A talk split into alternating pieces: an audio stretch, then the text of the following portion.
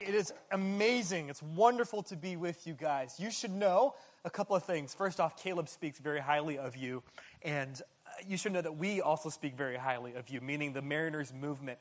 Uh, I've been here a couple of times, and I've been impressed and marked by the same thing over and over again each time that I've come here. Number one, that this is a community. Hey, guys, you guys are really close. How's it going down there? we can high five and do stuff. Jordan. Um, this is a community that worships the Lord with just unabandonment, with passion, and, and with just a sense of, of we really have a desire for God to move in our midst, in this meeting, in this gathering. I love the way this community worships. I also love the way that you welcome others into the community. Um, the nine o'clock service, my, my comment was, is, you know, sometimes it could be hard to step into a place where you've never been before, and it could be a little interesting to, to speak, but it's so easy because you guys make it that way by the way that you've created a real environment, a sense of community. And often that's an overused word, but it's a tangible thing that happens here. And I know that Caleb has done just an amazing job of laying that foundation and that you guys, you guys are embodying that and you're, you're going for that. And I just, good, good on you guys. It's a great thing to walk into. You should know that it's special, that it doesn't always happen this way. So it's fantastic to be with you. As Jerish mentioned, uh, we had an opportunity to, to go with some of our staff team to Africa, and he talked about us being part of a special group. You might have heard of the Wolf Pack before, right? Well, we formed what was known as on the group, and it continues to be known as the Goat Pack. I don't know where that started, but we have a little secret greeting. It goes like this. When we see each other in the hallway, we do one of these. Mick! That's a, that's a goat noise. I know that was a little jarring for Sunday morning. It's kind of our secret thing. And we had some great moments of bonding and, and seeing God work and doing incredible things. We actually had an opportunity to go out and do a safari as part of our debrief to just uh, think about some of the things that God had been speaking to us and where He had been moving and where He had been working. And it was an amazing experience. Jairus and I had the opportunity to embrace and come close as we saw a herd of about 50 elephants come right in front of our Jeep, within three feet of our Jeep which I'm told that doesn't always happen. And I'm also told that that was kind of a dangerous thing because elephants versus a Jeep, an elephant wins every time. So if you're wondering that, there was one moment where the leader of the elephant pack, it must have been because she was the largest elephant of them all. She looked at our tram and she kind of dug her heels in. Do they call them heels on elephants? I don't know. Maybe they don't. But her feet, her elephant feet, if that's what they're called. She dug them in a little bit and she looked at our tram, and our Jeep, and she actually drew a line in the sand with her trunk as to say, don't come any closer. Because if you do, Jeep versus elephant, elephant wins. And I actually got the thing on video. She um, picked up some rocks and then she threw them up in the air and then she, she left. And it was, it was a terrifying moment. It was also an exciting moment. I had some anticipation, some excitement of that, and hoping to see something like that. But when I saw it, it was also very, very terrifying. I had a similar experience not two weeks ago. This is more like, wow, I'm getting old. Over 20 years ago, over 20 years ago, um, I grew up in the San Francisco Bay Area. Any uh, Bay Area folks in the house? A couple, all right. All right, so that means you're Giants fans, right? Okay. No, not so much? All right. Well, we'll have response time for that later. Maybe for all of us, because I believe that God's people are Giants peoples. Giants fans. That's dangerous. I know I'm in Southern California. I've made that mistake before. Um, but in the Bay Area, we don't have Great America. We don't have Knott's. We don't have Magic Mountain. We have a park called Great America, which I think is still in existence. Yeah, there you go, my Great America folks. And 20 plus years ago, there was this ride called The Edge. Now, The Edge is one of those elevator tower drop rides before there was the Tower of Terror and probably before there was proper hydraulics. This is a picture of that ride. It's a bit rickety for sure. Um, but I remember from a young age always wanting to go on this ride. And, and one day in particular, we were at the park all day with my family. And I remember we were getting ready to leave and head outside of the park. We had a great day. And I told my dad, wait, wait, I want to go on the edge. I want to do that ride. I was probably about seven or eight at the time. And, you know, that's the ride that all the cool kids were going on, all the teenagers. And I wanted to, prove myself that I was tough enough. So he said, Are you sure? Can you, you really want to do that? I said, Yeah, Dad, I don't want to do that. I'm kind of bored with the Smurf ride and the, the log cabin stuff. Let's, let's, go for a, let's go for the edge. I said, All right. You know, it's a long line. It's an hour and a half. I said, Oh, I, I was a kid. I didn't have any concept of time. I was like, Let's just, let's just go for it. So we do that. We, we wait in line, and I'll never forget just some of the images and even some of the things that I heard as we got closer and closer to the front of this elevator shaft broken, just thing you don't want to go in. Like, the screams began to get louder and louder and louder. And so the anticipation is building, but also there's a sense of fear that's beginning to build. And, you know, I'm seven, I'm eight years old, I'm, I'm trying to be macho with my dad, so I don't want to show that, but I think he could tell that something's going on, and he kind of looks at me, Are you okay, son? I'm like, Yeah, dad, let's, let's do the edge. Let's go for it. It finally got to that point where there we are. We're next. What a great feeling to be next, right? You know, when you've waited for two hours for Radiator Springs and you're, you're finally next. We're next. There's our moment. The gates open. This broken down elevator shaft is there. I had my pennies in hand because on this ride, the cool thing to do was to sit down, put pennies on your lap, and see how they fly in the air. So I had my pennies. I was ready to go. The gates open. And what do I do? I don't say a word. I actually just walk straight through with my head down and I don't sit down on the ride. Because the screams and the terror and everything else built up in my mind that this is a terrifying thing. that I thought I wanted to do this. I thought this was going to be, be fun, but actually, in the moment, let's just walk right through. I remember my dad asking me, Are you okay? And I was like, Well, just didn't want to do it. It's a little, little scary, a little terrifying. And he said something to the effect of, Well, thanks for the hour and a half, right? and now my daughter does that to me, which is awesome. But there are moments, aren't there, in our own lives? There are moments where, where God calls us to things, moments of risk, moments of surrender, moments where He says, Hey, I have this thing for you, and I want you to enter into it. And there's moments of decision that we have to decide of, of are we going to pursue that? Are we going to follow that? Or will we let fear grip us and hold back from entering into what God has for us? As you know, we've been in this Bible series, and throughout Scripture, this, this is a major theme about God calling people to great risk, of surrendering and following Him. We see it, seen it in Moses and Daniel and David, and I know you guys, we, talked about Jesus last week and Him entering the wilderness and beginning His mission on earth. It's a major theme throughout Scriptures. And it is because it's also a major theme for our lives. The God who calls, the God who beckons, the God who brings us into moments of risk and surrender to follow him. What I'd love to do today is just camp here in, in Matthew's gospel, in Matthew 8. There's a great passage here that, that I just love. It's kind of been an anchor passage for, for my life. I want to read this to you guys, and we're going to unpack it throughout the rest of our time. Um, but as we do that, we're going to kind of look at two different sort of groups, sects of people here who are called into great risk and just look a little bit about their response. So, Matthew 8, starting at verse 1. when Jesus came down from the mountainside, large crowds followed him. And a man with leprosy came and knelt before him and said, Lord, if you are willing, you can make me clean. Jesus reached out his hand and he touched the man. I am willing, he said, be clean. And immediately he was cleansed of his leprosy. Then Jesus said to him, See to it that you don't tell anyone, but go show yourself to the priest and offer the gift to Moses that he commanded as a testimony to them. Lots of things going on in this passage. There's a few things that stick out for me. First, verse 1 says, When he came down from the mountainside, large crowds followed him. In my investigative mind, I have to ask the question okay, he says he came down from the mountainside. So, what was going on on the other side of the mountain? Where do these crowds come from? We're, we're thrown in the middle of this context that actually has been laid out previously in, in the chapters before. If you turn a few pages prior in Matthew's gospel, we see that Jesus has been in the middle of the Sermon on the Mount, his most amazing recorded message that we have on record we see him talking about what it means to be into the kingdom of heaven. He's saying some very revolutionary, very jarring things to this crowd. Phrases like, Blessed are the poor. What? Blessed are the meek. Blessed are the crushed in spirit. Are you kidding me? We're people under Roman oppression, and it's all about strength, and we have to overcome that. And you're saying, actually, blessed are the poor, the meek, the crushed in spirit? Jesus would often take this route from, from Galilee into, to Jerusalem as he's going back and forth and he's doing his ministry. And he's at a point where, where word has started to get out a little bit about him. He's performed some miracles. He's, there's this rumor about actually this guy is the Messiah, the Son of God, the one we've been waiting for. And each time as he travels back and forth, the crowds begin to grow as he's journeying between Galilee and Jerusalem.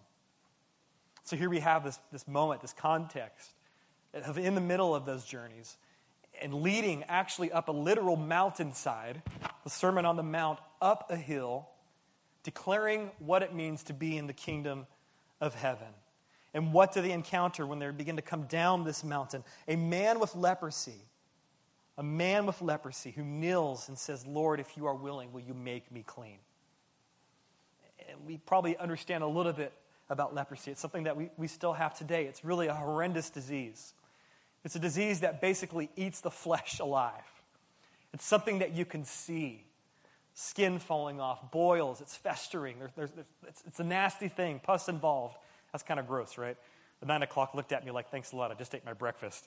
And you're looking at me like, thanks a lot, I'm just about to go to Freebirds and have a burrito. Let's take it, let's take it easy on that. But it's something that you could see. It's also something that you could smell because of the effect that it had on the skin. So physically, it's just a horrible, a horrible disease. But there's also other implications that move beyond just the physical. There's a spiritual implications of a person who is now declared unclean. That means, hey, you can't go to the temple. You can't worship. You can't be in the community. And socially, you're an outcast. And actually, what they would do with lepers, many of them, is they would put them away on, on islands as outcasts because they didn't belong, because they were dirty, because they were broken people, because they were people that we couldn't be around, because we can't be around unclean things, because that jeopardizes our own cleanliness. And we have this moment where the leper, he comes out of hiding. I have the picture, and this is, this is me in between the margins, but I have the, the picture of him maybe behind a bush and seeing the crowds and seeing Jesus, whom he would have heard about, whom he would have understood that this guy actually performs miracles. And he understood that about him, so he was willing to risk everything, to come out into public, to come out from hiding, to bow in front of the Messiah King and ask him, Lord, are you willing? Will you make me clean? Which is an amazing question amazing boldness in that question to even ask, to even dare to dream of God, are you willing? If you are willing. You know, I believe that he perhaps knew that he was willing. I believe that he probably knew that he was able because he had heard of him doing things like that. But I have to wonder if he thought, is this going to be just like everything else? Every other time when I've been out in public, when I've asked for help, where people cast me away, where they remove me, where I'm not allowed to even be with my family anymore, where I can't worship, where I can't work. But he asks this daring question Are you willing? Will you accept me? Will you make me clean? And Jesus' response to this desperate and humble act is mind blowing, in my opinion. Because Jesus is a multitasker. if you've ever noticed that about him when he performs miracles, when he does things. There's much more going on than just the act of healing this man. Let's consider how he heals the man. He reaches out, and what does he do? He touches the man. I don't think we could fully understand how, how powerful that actually is. That the Messiah, the spotless lamb, the clean one, enters in into this man's brokenness, his decay, his pain, his isolation, and he touches him. As to say, I see you, I'm concerned for you, I'm compassionate for you and I will enter into actually the brokenness, the hurt, the pain, and make you whole. You know, he could have very easily, like he told some other folks, to hey, there's a pond over there. Why don't you go like do seven dips, do a couple laps, and, and then come back out, and then and you'll be healed because we want to, you know, safety of the situation here. You're unclean after all. Or like he did with the blind person when he, what did he do? He spit in the mud, right? And he made a little mud patty out of it. And he put it on the guy's eyes. Or sometimes he, he, he even healed people through proxy you know, will tell the, tell the official of the, of the Roman official's daughter, tell, have the servant relay these words that he, he will be clean. And he did that from, from a distance. But he didn't choose to do that here in this moment. He chose to actually enter in to the brokenness, enter in into the pain.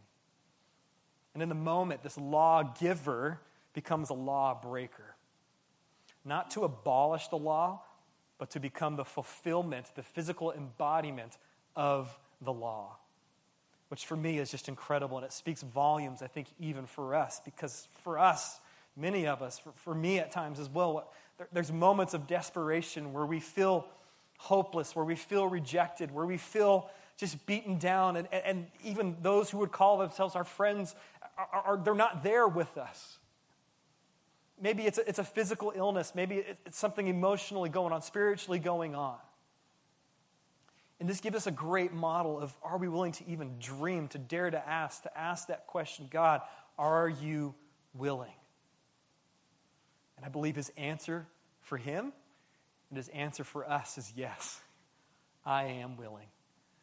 That the Son of God came not to act in some sort of removed posture uh, of authority, but in a posture that dwells among his people, that enters into brokenness so that life and hope can be restored. So here we have this leper. He experiences whole healing. Scripture says that immediately he was healed. I love that.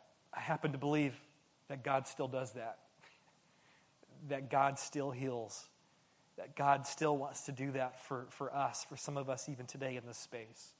Physical healing, but also spiritual, social restoration is what he gives this man.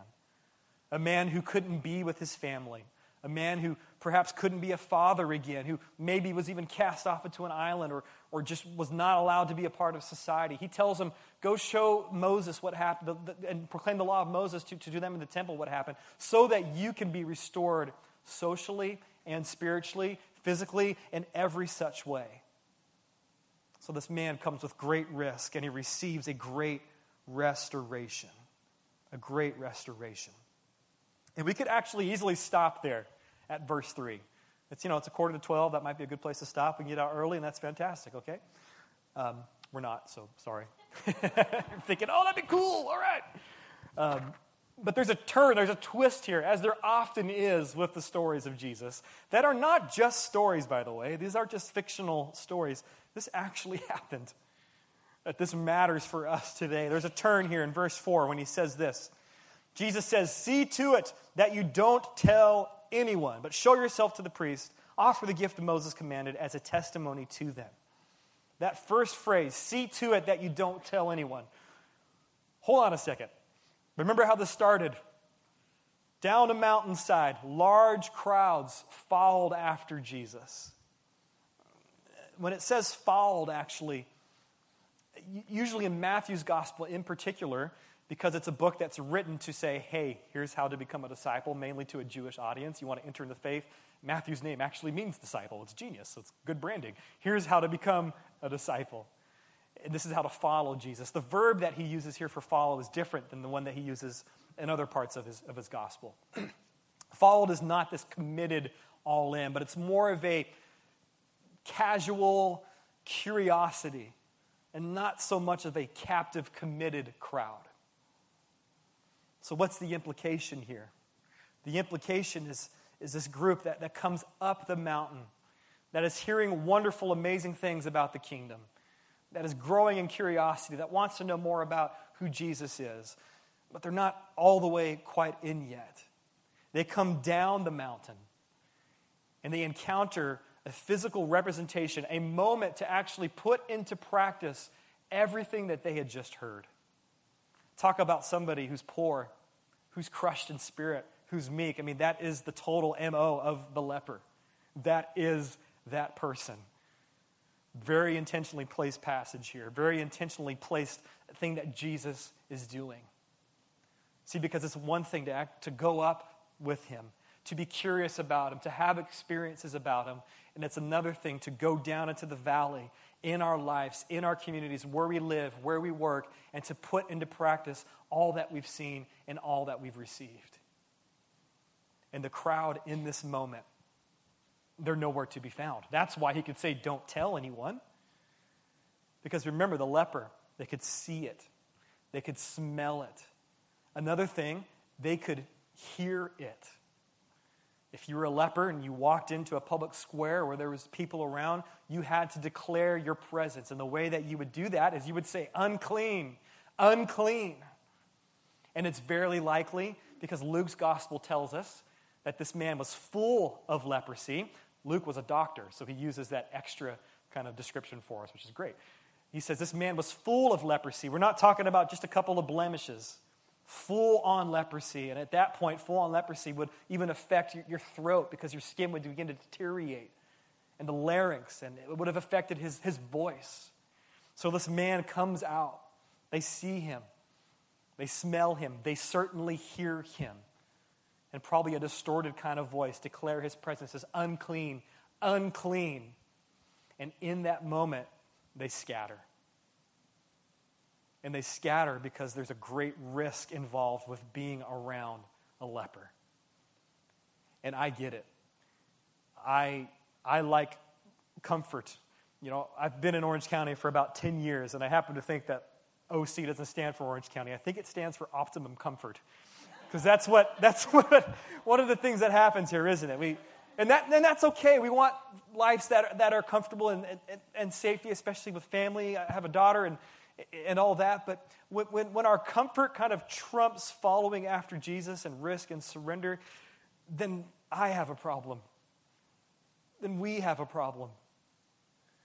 Because this is exactly the kind of places that Jesus is at work places where there's brokenness, places where we feel like, mm, I don't know if I should hang out with that person. Where else should light go but into darkness? Where else should life go except for in death, pain, and brokenness? But I get that. I have a hard time with that. Like I said, I was in, in Kenya and we saw some amazing things just seeing our church partners and how God is at work there. We also saw some very jarring things of, of being out in some of the displaced people movement, some of, some of the slums and the things uh, how people, how people live there. And for me, like, I, I don't know. Would I, would I be comfortable bringing my family? I, I don't know. If God called me to that, I, I, would go for it. But what I want to suggest for you is it may not be moving abroad and, and, doing something like that, but I'm confident of this that God has called you to risk something more than you're probably comfortable with. That whatever it is that you think it is now, the answer is probably more. And I say that to myself. And you know what it does when I say it to myself? It's a smack in the face to me as well. Because, like I said, we're in a culture where we're taught to be comfortable, we're taught to be safe, we're a risk adverse culture. But this gospel and this God that we serve is not risk adverse. He calls his people into those moments so that we can join in with his redemption, so that we can join in with his work of restoration in the earth. And I believe that the audience, the hearers of this passage, they, they would have made an immediate connection. Remember, Matthew's gospel again, written mainly to a Jewish audience to say, this is how you follow, this is how you become a disciple.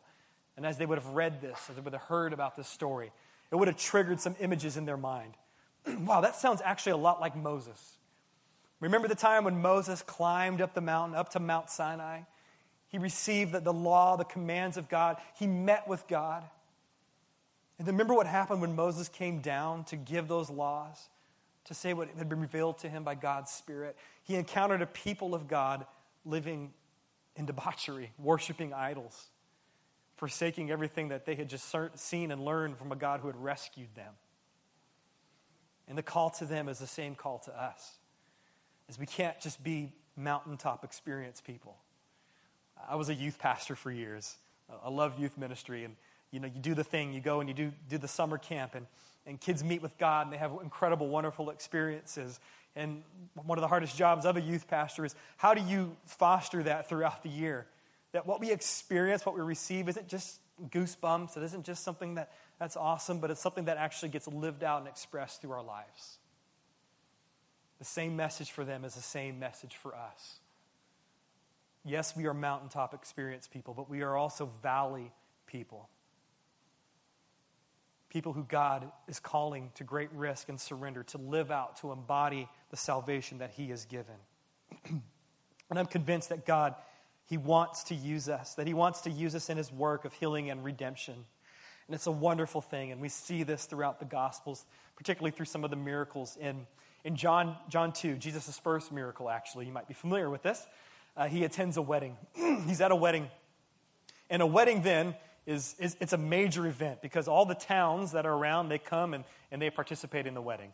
And some of you might be like me. I'm just waiting for when that, that cake is going to be cut so I can make my exit. So it's, you know, just at that point where it's not too rude, but it's okay to leave at that point. Well, you couldn't do it back then because these weddings actually lasted about seven days or sometimes longer. And at these weddings, it was the responsibility of the bride and their family to throw the party. And part of that element of throwing that party would be to supply the wine. There had to be enough wine to last for the seven days. You guys are thinking, well, that sounds like an awesome party. Let me sign me up for that, right? wine in the Old Testament, in the New Testament, throughout scriptures, it's wine, but also very symbolic language. Wine is actually referred to the same, same as joy. That wine is equated with joy. So, in, in that story in John 2, when the wine runs out, it's akin to them saying, Jesus, the joy has run out. What are we going to do? And he responds to his mother in a way that I would not advise any of you to respond when his mother asks him to do something. He says, Woman! Probably never a good way to greet your mom. Pick her answer on the phone. Hey, woman! Probably not something you want to do. But he says, Woman, leave me alone, for my time has not yet come. But he sees this young couple, and he knows wine running out it's very taboo. That means the party is not a success. And that actually means also that your marriage is probably not going to be a success. You would be looked down upon. So he's moved with compassion for this young couple. And then he does something very amazing. He turns to the servant and he says, You fill the jars with water. And Jesus, obviously, he does the miracle. The water turns to wine. But he involves them by saying, You fill the jars with water later in the feeding of the 5,000. There's 5,000 people around. Actually, more than that, because that count was just including men 5,000 men, and then women and children around, and sun begins to set. And disciples turn to Jesus and, Lord, the people are hungry. We have to feed them. We have to do something. The sun is setting. And do you know what Jesus says to the disciples? You feed them. And obviously, Jesus does the miracle, and they get to participate, and they get to have a part in that but he involves them. And perhaps in one of my favorite miracle passages of the raising of Lazarus, Jesus' dear friend. He had been, he's dead. He's been dead for, for three days. The passage says that he was very, very dead. He was dead indeed, to mean that he's, he's like dead, dead. And smells are starting to happen and, and all the other things. And, and, and Mary and Martha are upset with him because, Jesus, if you would have been here sooner, then this, this could have been okay. And he shows up on the scene. He calls Lazarus back to life. And then he does something very beautiful. He turns to them and he says, You roll away the stone, and you unbind his grave clothes. Because that's the God that we serve. He does the heavy lifting. He died on the cross. He brings salvation. He brings restoration and redemption. But he desires to use us to embody that, to be involved in his work to be people who actually bring joy where joy has run out, to bring substance and nourishment to people who are starving, and like Lazarus, to remove the stench of death in our world. That's what it means to follow him. That's what it means to be with him. The question has to be for us are we willing to join in with that work? Will we risk? Will we enter into that? Or will we scatter? And it's not always easy. It's not, I got it, I'm going to get this down for life, and this is going to be easy stuff. But for some of us, I think maybe just even a turn of, of our thinking that God is calling you to rest, to surrender. Will you go? Will you follow? Because He wants to involve us in His mission on the earth. And what is that mission? Well, it's never changed. It's the same mission. Jesus actually comes out with this mission statement in Luke 4:18. He says this in Luke 4:18, "The spirit of the Lord is upon me, for he has anointed me to bring good news to the poor. He has sent me to proclaim that the captives will be released, that the blind will see, that the oppressed will be set free, and that the time of the Lord's favor has come." That's Jesus' mission. The Father sent him in his power for that mission. And later in John 20, one of my favorite verses and unsettling verses, Jesus says this to his disciples that includes us. In the same way that the Father sent me, so I send you. In the same way, on the same mission, he had the power of the Father with him. Jesus breathes on us the power of the Holy Spirit and says, Now go and be about the same mission, knowing full well that I have conquered death, that I've done the heavy lifting. But I decide to, I desire to use you to involve you with embodying redemption and salvation on the earth. I don't know about you, but that gets me a little excited, a little terrified, but very excited that Jesus decides to use us, that he chooses to use us. For some of you, maybe that's that first thing that needs to happen. Well, what is my mission? What does my mission look like? Well, this, this is the mission. It's not so much as individuals that we, that we have individual missions, but it's that the mission actually has us. You know, even in, in church, we talk often about mission statements, and that's important, and we have to have embodiments of how our communities live that out. But it's not necessarily that the church has a mission, it's that the mission has a church that the mission has a people. That the mission has never changed, it never will change, and that He invites us, He calls us in to be about what He has already done and continues to do here on earth. Love to read you this quote from Evelyn Underhill. She's a great a British author. In her book, The Spiritual Life, I think the quote's on your outlines as well. She says this about our participation with, with the work of God on the earth. She says, Some people suppose that the spiritual life mainly consists in watching God work. God provides the spectacle. We gaze with reverent appreciation from our comfortable seats. However, our place is not the auditorium, but the stage. Or, as the case may be, the field, the workshop, the study, the laboratory. Because we ourselves form part of the creative apparatus of God or at least are meant to form part of the creative apparatus of God. He made us in order to use us. And how does He use us? In the most profitable way for God's purposes and not ours. The fact is that we're created to, to join with the works of God. No matter where you are, no matter where you've been planted, that God wants to involve you, to come alongside you, to be a co worker, to be a co laborer in his act of redemption and restoration on the earth. How many of you guys have been watching the Bible series or watched it, right? We're a little late on the, on the series. I think it happened a while ago, right? Did anybody watch the Bible series? It's great. I love that. I love anytime Discovery Channel or History Channel has a piece on, on the Bible or something, I'm always watching it. I just think it's interesting to see how our culture interprets things. And I thought they did a great job with the Bible series, actually. But there's a little bit of me that has a little bit of trepidation, a little bit of fear with the Bible series. Because I think that it may have the tendency to actually uh, pull out more of the spectatorship that we often have in church. That we view that as, as entertainment, and wow, look at how wonderful that is, and, and look what Jesus did, and go, and, and you know, look what everybody's doing here at Mariners, the staff and everything, it's great. And, but actually, what we've been called into is not a spectator gospel that it's an all in involvement gospel that God chooses to use us in. So the question again is will you risk? Will you follow? Will you join him in what he's done and what he's already doing on the earth? Like I mentioned earlier, we have a four year old daughter. She's fantastic. And she loves to help around the house and do things. And, and for those of you that are parents, you know often that the help of a four year old is not really help at all. Um, particularly when my mom comes into town and she makes her world famous chocolate chip cookies. Just to say about these cookies, she's from Oklahoma. So these are Oklahoma chocolate chip cookies that are full of Crisco and butter and some chocolate chips, and they will change your life. No kidding. I had somebody the other day who I forgot I even shared these cookies with ask me, Is your mom going to make cookies again? And she makes that impression on people. So my daughter loves to make the cookies with her. So what happens, right? The flour comes out, it's put all over the place and there's a system to it, but the system gets thrown out the window as, window as soon as she's on the stool and she's helping. There's flour all over the place. There's chocolate chips all over the place. It's a mess. And you probably don't want to eat the chocolate chip cookies that my daughter had her hand in because who knows where her hand was before, you know, touching the flour, if you know what I'm saying. And it's not that my grandma, it's not that need her help. I mean, actually, we're quite capable of doing that on our own.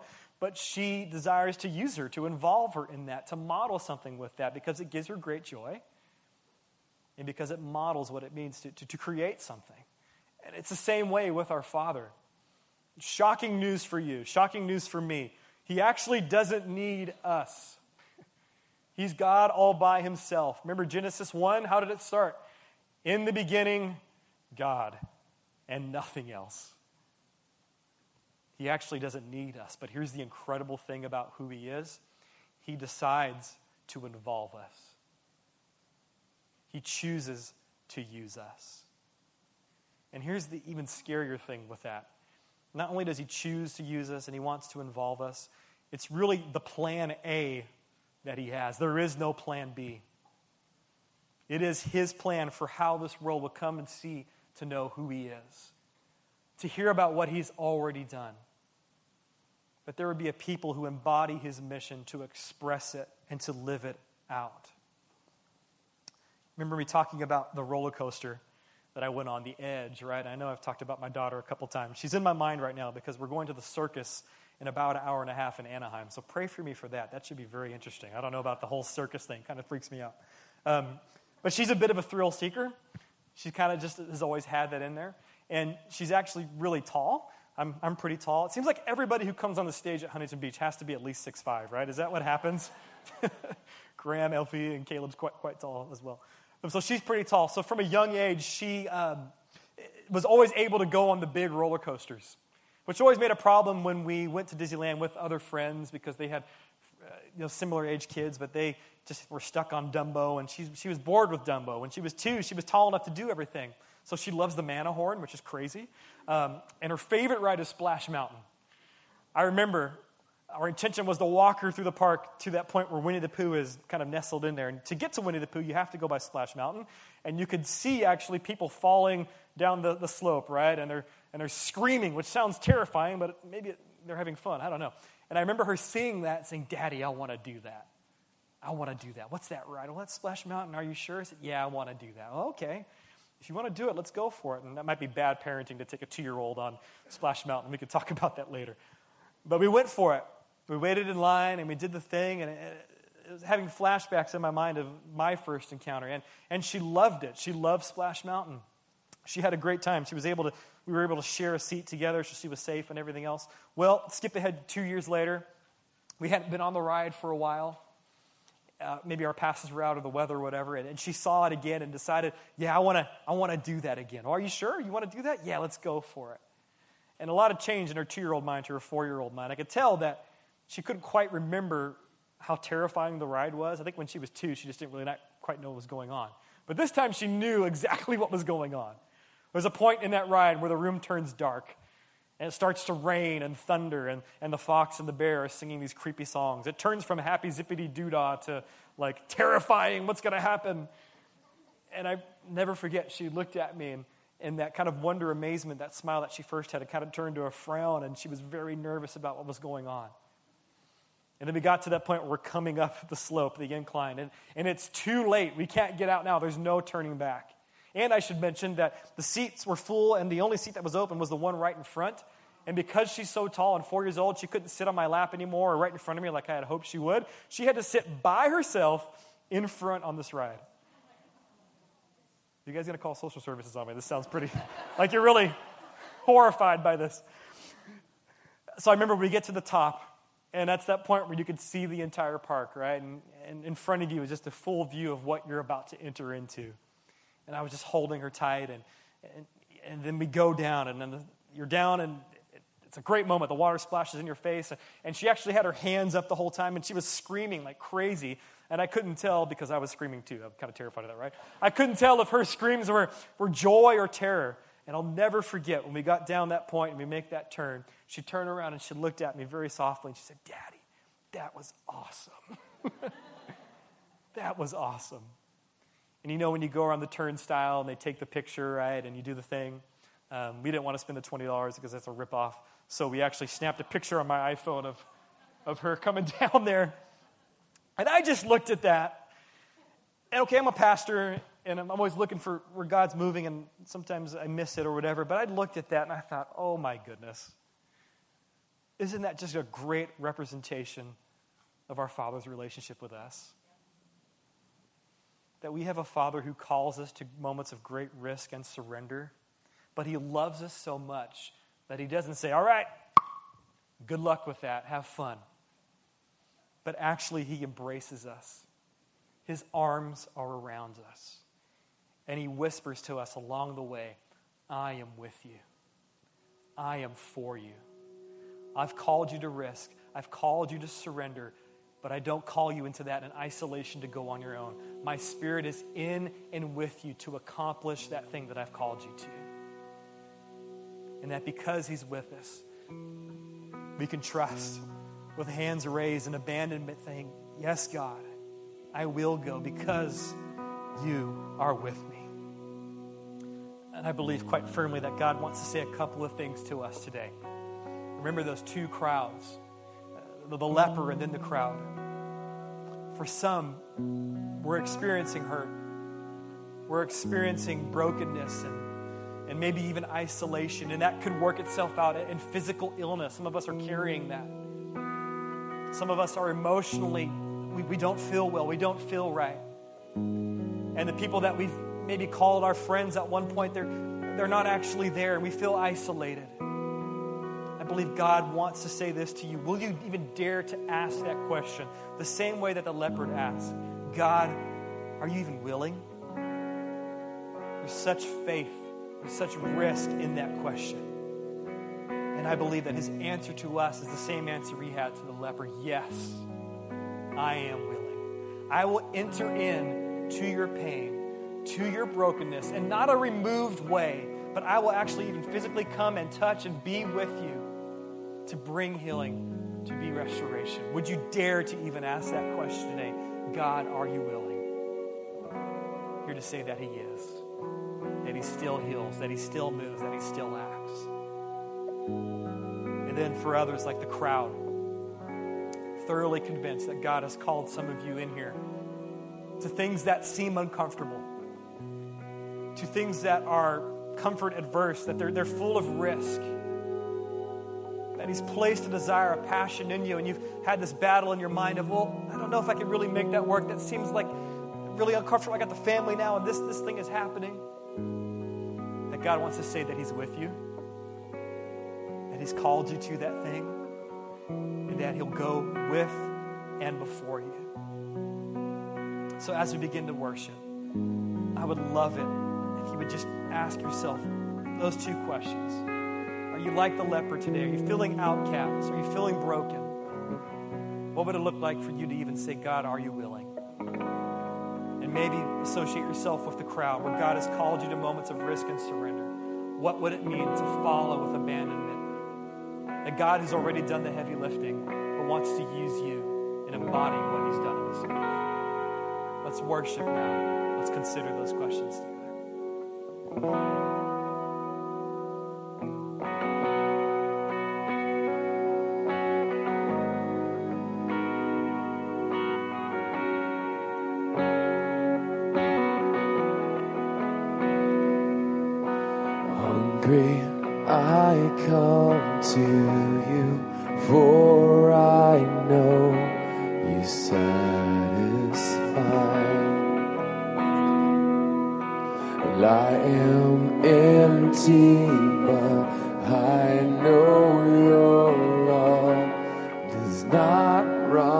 So